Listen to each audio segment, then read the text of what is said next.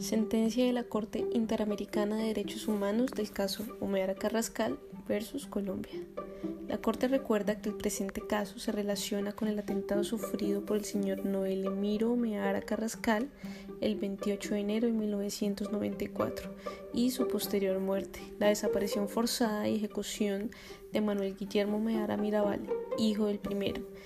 desde el 27 de agosto hasta el 23 de septiembre de 1994 y el atentado y posterior muerte del señor Héctor Álvarez Sánchez, suegro del segundo, el 21 de octubre de 1994. De acuerdo a los hechos, la comisión alegó que existen suficientes elementos para concluir que existió una colaboración entre agentes estatales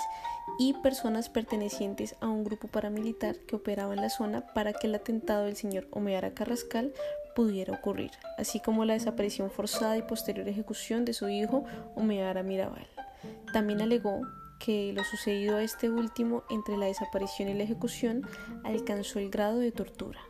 Además, se adjuntó que el atentado sufrido por el señor Álvarez Sánchez y su posterior muerte se debió a que el Estado no le brindó la protección que se requería permitiendo el atentado. Todo lo ocurrido causó sufrimientos a sus familiares por los hechos en sí mismos, así como por su falta de esclarecimiento y el temor constante y angustia por nuevas retaliaciones en la búsqueda de justicia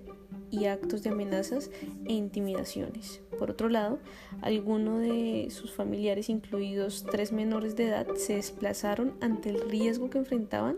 por los atentados y muerte de sus seres queridos. Por último, la comisión determinó una falta a la debida diligencia para investigar los hechos. En las reparaciones de esta sentencia encontramos la compensación económica por los daños físicos, morales, materiales y psicológicos causados a las víctimas, ya que se violaron principalmente los artículos como el derecho a la vida, a la integridad personal y desaparición forzada, em, y los derechos a las garantías judiciales y la protección judicial. La Corte finalmente concluyó que debía continuar eficazmente las investigaciones abiertas, juzgar y en su caso sancionar a los responsables de los hechos, articular los mecanismos de coordinación entre los diferentes órganos e instituciones estatales, posibilitar la participación de las personas declaradas víctimas en el presente caso en la investigación. Y por último, asegurar que los distintos órganos del sistema de justicia involucrados en el caso cuenten con los recursos humanos y materiales necesarios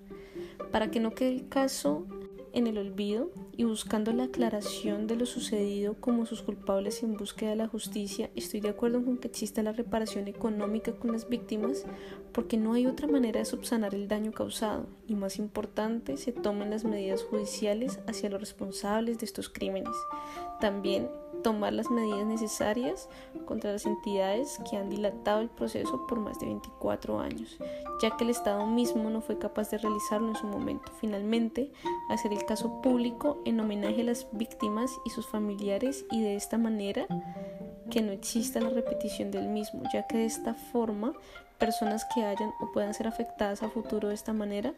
tengan este caso como precedente al momento de querer tomar medidas en la violación de sus derechos.